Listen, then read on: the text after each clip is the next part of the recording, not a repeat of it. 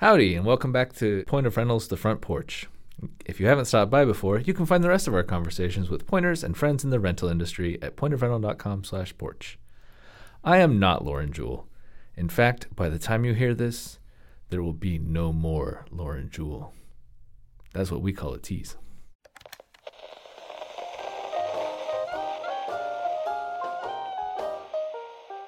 Welcome to the front porch with Brian Beaudry.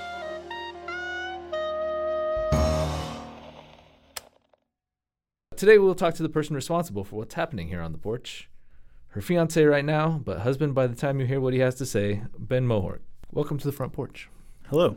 So, who are you? Where are you from? And what do you do here at Point of Rental? I hear it's some type of developing. Yeah, so Ben Mohorc, uh, been in Arlington all my life. Went away for college for about two years. Didn't quite finish. Came back and uh, started as an intern here. Um, started actually with IT, um, working on just a little bit of internal stuff with the uh, like the call center, trying to make some of the programs to for call times and wait times and stuff like that. And then was able to weasel my way onto an Essentials Dev Team project um, where I would I was I think I was supposed to spend maybe half my time or a quarter of my time working on that. By the time that uh, they realized that and assigned me to the Essentials team full time, I was already working with the Essentials team full time and basically ran from there. All right, well, we'll get into more of this later, but for now, Please name as many mammals native to Texas as you can think of off the top of your head. So there's deer, and the main deer in Texas are whitetail and axis. And then there's hogs. So you have the wild boar, which is the common one. And then there's peccaries and javelinas. Squirrels, armadillos, possums. You, know, you got our little ones like mice, rats, all those. Yeah. Uh, there's pronghorns. You can get red deer up north a bit. Those are, I think, most of the big ones. I'm probably missing a couple. I would say that's a uh, that's a good list. All right, let's get into your career. So, what did you want to be growing up? I really wanted to be a pilot. I had gone to a pilot's like a summer camp where I learned how to fly, or at least I did a couple flight lessons. I was I think 14 at the time and was able to do a solo then, so I was the only one piloting the plane. And I'd was, I'd only flown for like four days previously, and they let me fly by myself. I was scared to death, but I really enjoyed it. Um, and so when I got back from the camp, I finished my pilot's license. So I do have a private pilot's license and then I realized if I wanted to keep flying, I have to pay for it, and so I haven't flown since. Um, yeah, it stops being as fun when you have to pay for it. Yes, no, it was. Uh, my parents helped out with the education part, but once it got to just flying for fun, that was all on me, and so that someday I hope to be able to do that again, but I haven't done that since. But I went to an aeronautical school and they had a bunch of uh, cybersecurity. And I was actually supposed to meet with a pilot instructor or professor, I don't know what you'd call him, but basically to learn to be a pilot. And they scheduled me with the wrong professor and it was for cybersecurity. And I was talking to him and I'm like, oh, this stuff is actually really cool. And I had done a couple high school programming courses, so I was familiar with programming stuff in general, but ended up realizing that, you know, I, I enjoy flying, but like I also really enjoy software and coding and it's kind of merged into that kind of just by happenstance. Interesting. Yeah, it's weird how some of these things work out, and it's like I had this plan, and then you know, just one day an accident happened. Yeah, I mean, oh. I also wanted to be an astronaut. I, I, guess if we go really far back, before I uh, realized that, well, you know, once pilot was my first job that I actually was working for. I, growing up, I think I probably always wanted to be an astronaut. Space is pretty cool. Yeah but that requires an obscene amount of dedication that at least I didn't have when I was a kid. I like to think I've got a little more now, but that requires a lot of dedication and some luck as well. Like there's a lot of competition for those. Oh no, slots. for sure. It's like a 20 year career path to then be among a thousand where they're going to select 10 did you just want to get into the small planes or did you want to even go bigger or um, fighter pilot or what? I guess i hadn't really thought of that a ton other than i really enjoyed flying. It's like i just want to be in the air. Yeah no it was you know the way i think most people do it is they go military because the military will pay for your flying which is way better than paying for it yourself. Um, and I, I hadn't really ever thought of it much more other than just i really enjoy flying. And i guess at some point i realized that there'll be opportunities to do that in my life if I make that a priority. And I also enjoy software, and that probably has a little better uh, work life balance and longevity, and just general career arc. I think is a little more stable. You know, I mean, especially now you can see how many pilots have been laid off. So I've been uh, glad to go the software route. For sure. Well, I mean. You already mentioned your internship, but I was going to introduce this as I remember once upon a time when you joined us as an intern, Did you have previous jobs, or which one? If if you did, which one's your favorite? Yeah, I had had a couple. You see, might call them summer jobs. They weren't. Uh, none of them were full time. One year, there's a for those of you who aren't in the Arlington area, we have the Rangers ballpark, and it's five minutes from my house. And so one summer, I walked up there for the job fair, and they said, "Hey, do you want to uh, scoop ice cream or carry all those heavy water trays and stuff up and down the aisles, selling it to customers?" And I said, "Well, scooping ice cream sounds like a much better idea." So they put me behind the counter scooping ice cream. They're like, "And we'll put you on the sweet level," which I thought was awesome, right? I'm thinking sweets, better tips. Well, what they don't tell you is that on the sweet level, everyone pays for ice cream with a prepaid coupon.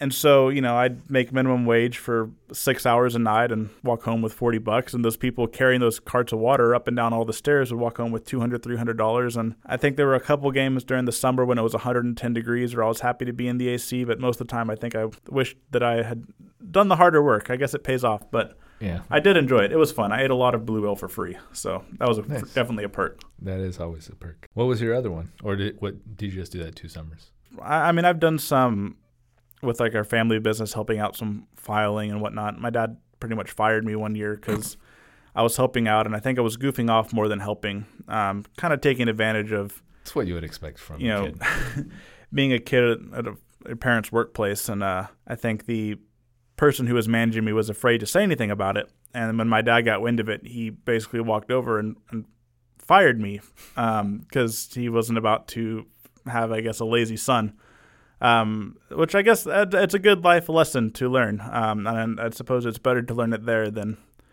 out in the real job. So, but yeah. yeah, that was a pretty funny one before then. So, scooping ice cream and getting fired by your dad. How did you discover Point of Rental?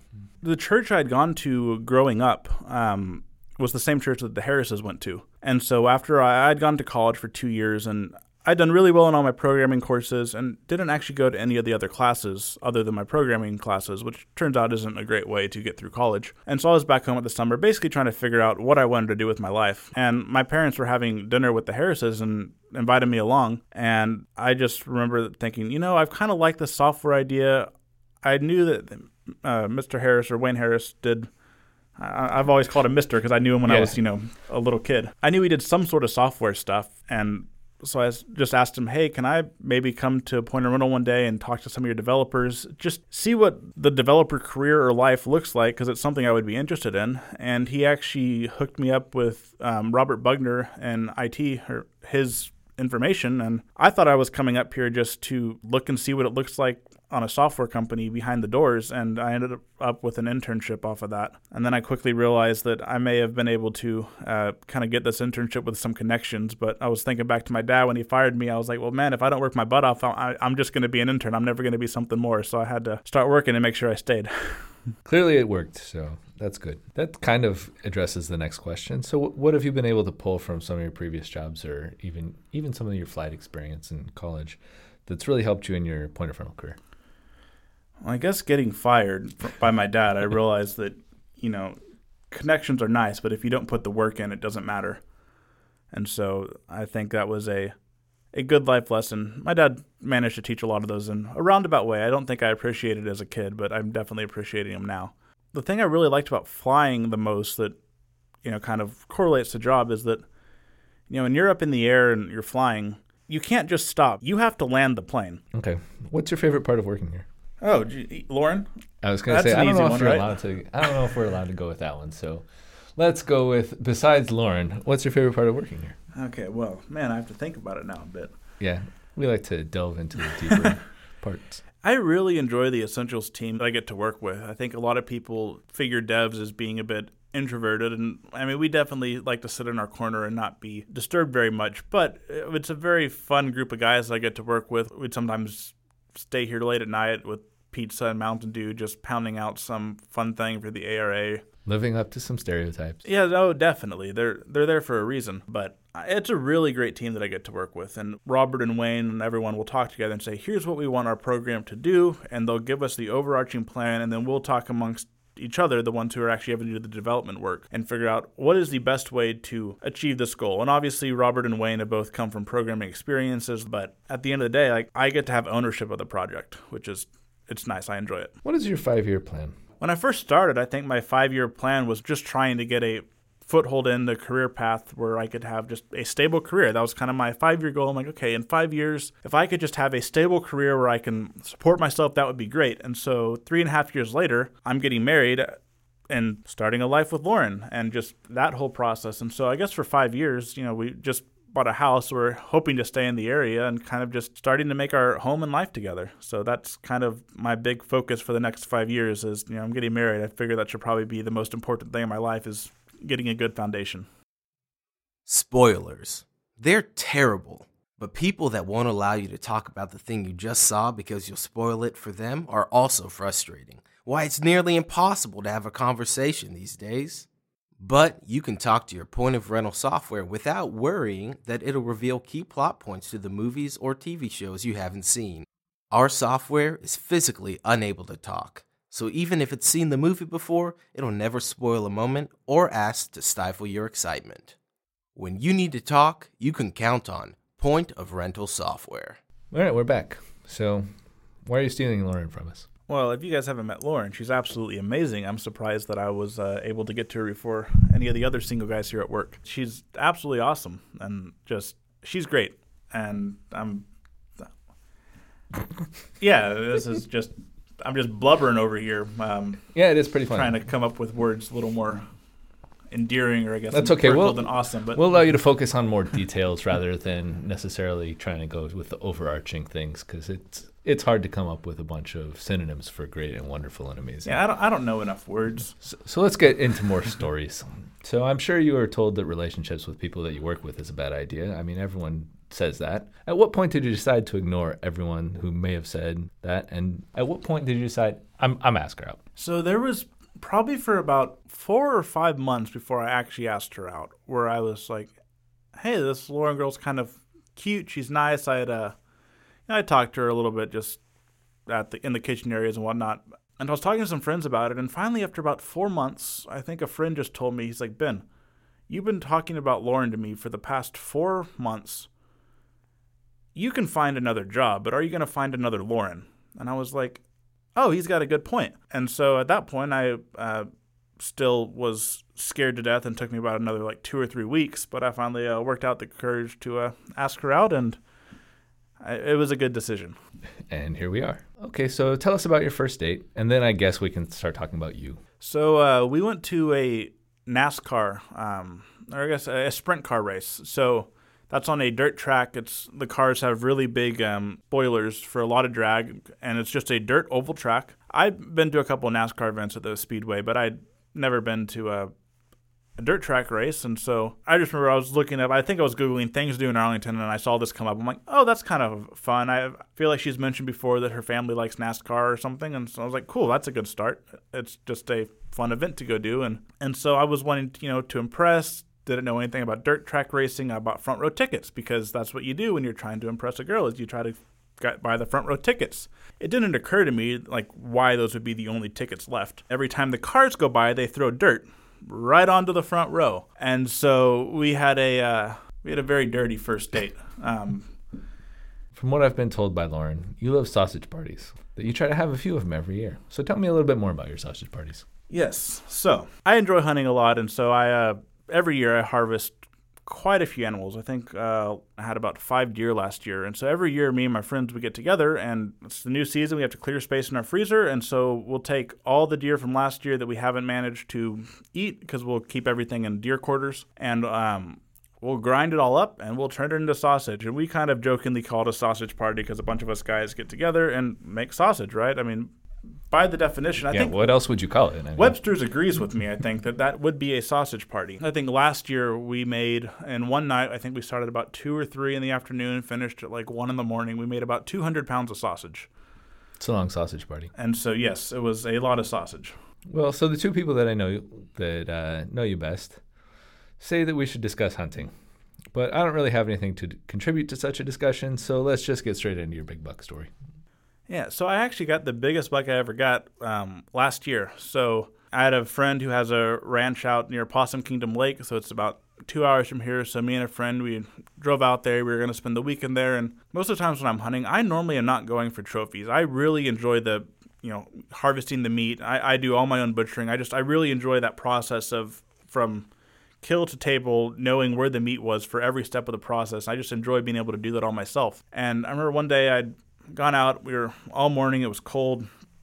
Hadn't seen anything. I think this was probably the third day of the hunt. And so we get back to the cabin, and I'm sitting there making breakfast. So, um, you know, at this point, I'm in shorts and a t-shirt, making some eggs. My friend's watching who knows what on the television, and I just look out the window and there's a feeder about 150 yards from the cabin, and I see a deer there, and I don't think twice about it. There's always deer there, and whatever. And my friend looks at it, and he goes to get his binoculars and looks at it, and he goes, "Hey Ben, you should look at this deer." And so I go look at this deer, and I would look at that. I'm like, "That is a big deer. I should get my gun." Uh, he cracked open the door to the cabin, and I shot. the deer fell. We closed the door to the cabin. I finished cooking breakfast. I then had to change into all my hunting gear. That way, I looked like I was doing something when we took all the photos. And yeah, we went and uh, collected the deer later, and it scored uh, 155 points for people who know hunting animals. For everyone else, it was uh, 10 points, so five on each side.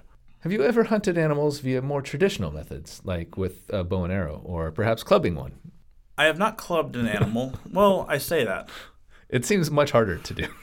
I have attempted to club some animals namely raccoons. Uh, raccoons are absolute menaces. Yeah. Um, they kind of ask for it. No, I actually uh, enjoy archery, and so I'll do bow hunting every year. And so I've gotten three. I'll normally get about one deer a year with bow, and then the remaining, you know, four or whatnot with my gun. That's just it, it's like the reason I enjoy butchering and everything myself. It's I like knowing that I can do some of the stuff without help for others, and bows are just kind of further down that path of you know I've watched YouTube videos on how to make a bow, and I'm sure I could attempt to do it and fail horribly, but I don't think I can make a gun. So yeah. There's kind of that whole like process versus result type thing where it's like, yeah, I like the process, but I, the result of the gun is better, but the process of the bow you just enjoy more. Oh, for like. sure. And also, bow hunting is a lot more difficult because you know you're 20 yards away from the deer and now you have to move to pull back your bow um, and then oftentimes once you pull back your bow you actually have to hold it for like 30 seconds hoping that the deer gets into a position where you can take a clean shot but at the end of the day i'm trying to fill my freezer and so i want to do the most reliable way possible. You got to make you got to get enough meat so you can have those sausage parties. Uh, yeah, I know. I, our sausage party, we had two sausage parties scheduled this year, and there's like four friends, and both times they got canceled because uh, of COVID. So I have a, a lot of meat in my freezer that needs to be uh, made into sausage. so I'll be scheduling a sausage party soon. Oh well, good. That's that was going to be a thing that I question later. But so you're moving into a new house. Let's talk about this new house. I don't think Lauren's going to let me have sausage parties in our house. Oh dang! I was I was just gonna I was gonna ask when is your first sausage party planned for at your new house? Who knows? Um, I don't have the industrial meat grinder that my friend has, so we always oh. do it at his house. That seems you know, like a good I, thing I have a little kind of KitchenAid one. It can maybe do tops five pounds of meat. Okay, so the original first question after we're going to talk about your house is when is everyone invited for housewarming? Uh, let's do it after this episode airs so that we can invite everyone who listened to this. Come over. I'm excited to have guests. Um, I really enjoy cooking. I put a grill on our wedding registry just kind of for fun. It was a definitely way out of the price limit of yeah that was anything above else. my range so i was like nah oh no i didn't i didn't expect anyone to get it i just kind of put it there because there's always a little thing in your back of your mind well maybe somebody will and one of lauren's uncles who we've we've met she's met once actually ended up getting it for us and so i'm super excited to use it yeah come over check it out we actually uh, had the chick-fil-a lady uh, yesterday wanting to come visit our house because she knew both lauren and i because we go to chick-fil-a a lot it's right by the office and you should go to chick-fil-a a lot um, and she knew both Lauren and I. And then one time we went together, and she put two and two together, and so she was so excited, and she's always happy to see us. And so we're like, hey, yeah, once your house is done, come on over. And so you know, I'm sure if, if I'm inviting the Chick Fil A lady, everyone from Point of Rental is welcome to show up. At least, you know, maybe, maybe ask me beforehand to make sure I'm home or something. Yeah, give but, like a heads up at least. You know, be a, no, be polite. Come over, hang out. Doors open. Uh, I was told to ask about the accommodations that are arranged for Lewis, Lauren's cat. Ah, yes. Well, I'm not necessarily the most excited about a cat. I think it's also partly because Lewis is not super fond of me. He always runs away. But the second Lewis makes it into my house, I'm going to spoil the heck out of him. I'm going to make him like me. and he's gonna sit with me, and he'll either like me and sit with me, or I'm gonna feed him so many treats that he'll get so fat that he won't be able to run away. Smart. so smart. one of those two will work. Okay, so there's a new imaginary TV show where a famous chef comes to your house and cooks a meal against you for your house. It's like racing cars for pink slips, and it's super weird, and it seems a little unethical for this chef to acquire property this way. But let's say you get to pick the meal to challenge him with in order to keep your new house. What meal would you cook?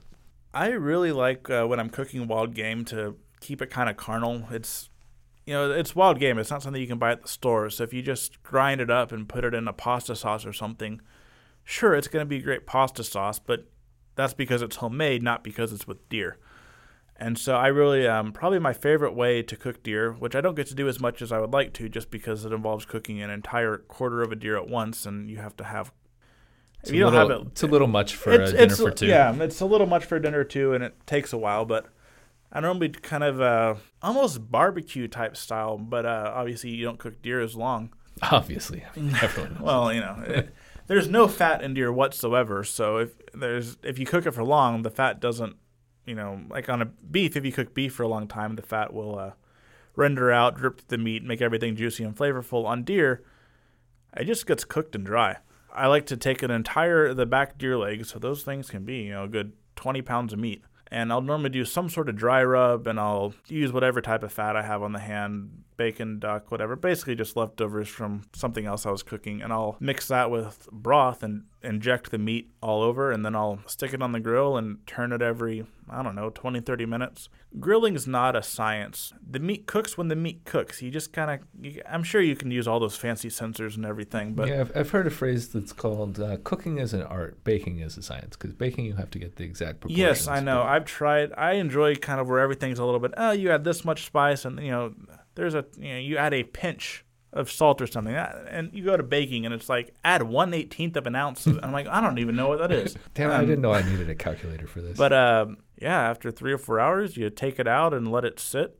I guess it's a little more like prime rib, um, more than a barbecue. I don't really care about the sides, but yeah, my go-to is generally just kind of some sort of like root vegetables cut them up olive oil salt pepper maybe a little bit of maple syrup or brown sugar or something to add a little bit of sweetness put it in the oven and 30 minutes before you want to eat and you're good to go that sounds uh, pretty darn delicious. well you know come over one day Someday. Uh, let's do a follow up for to the question from that first section. Please list the an- animal. oh, I know how to talk.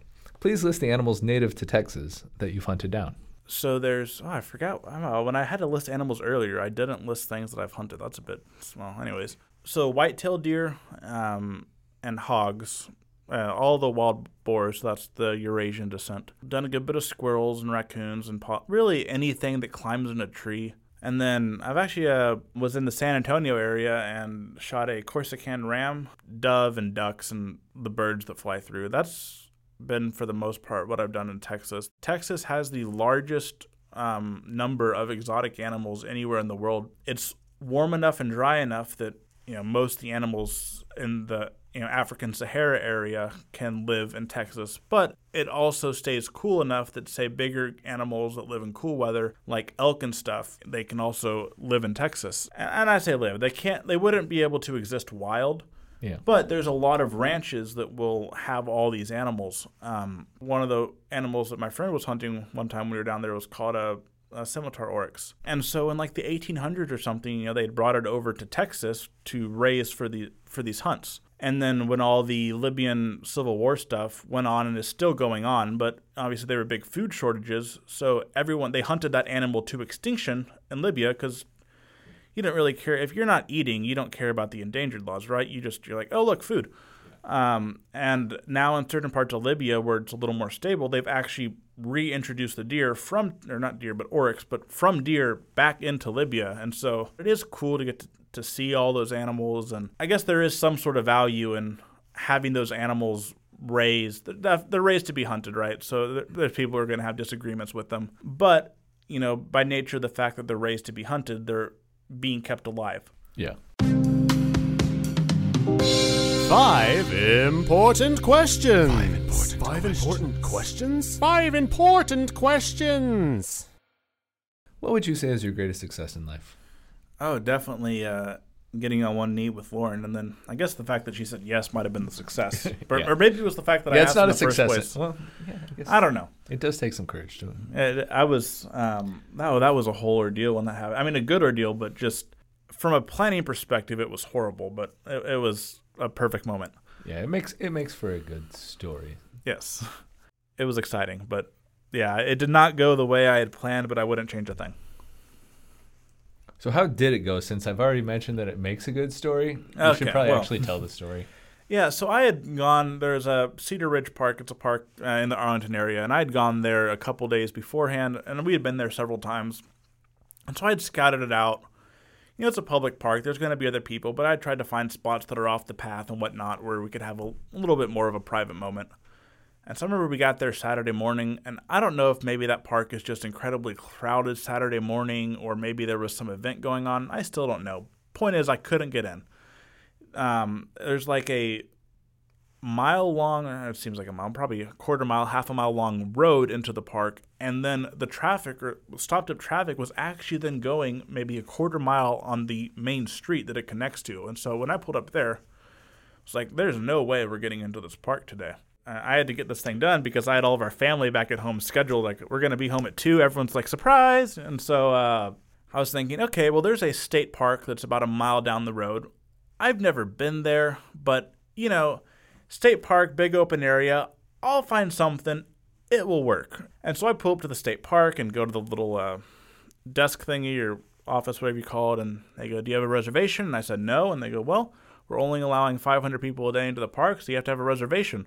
And at this point, I wanted to throw up. I mean, my heart sunk. I was just because I didn't know where else in the area to to go. Um, and so I pulled back onto the main street and just turned down the road. And I, I didn't know where I was driving at this point. I was just driving like I was trying to play it cool, as if nothing was falling. You know, as if as far as I was concerned, like my world was falling apart right there. Um, or at least it seemed like it. Lauren pointed out, "Oh, hey, look, there's like a parking lot here, and it was I don't know, maybe a mile from the state park. It was basically." there's like the highway and the state park's off the highway and the state park is where all the cool nature stuff is and off the highway there's like a bike path and so we started just kind of walking down this bike path on the side of the, like the highway basically and i think lauren was getting frustrated too because she just wanted to hike she had no clue what was going on she just wanted to hike Yeah. and so there was a little bridge we were passing over, and there was a dry creek down below it. And she looked at it and goes like, "Well, let's just hike up the dry creek." I was just dejected at this point, so I was like, "Sure, fine." And then we walked down to the creek, and it was actually a kind of cool little area. And I was thinking, you know what? This isn't what I thought of, but hey, I'll take it. You know, it's private, it's off the road, it's in nature. You know, we're hiking, having fun. Like something's going, it's, it's working. And so we went hiking for a little bit, and then when we turned around and on our way back, uh, you know, Lauren had got ahead of me, and it just like walked up the hill back to the main road, and, and I'm thinking, well, I got to get her back back Yeah. down. Um, I was just trying to like.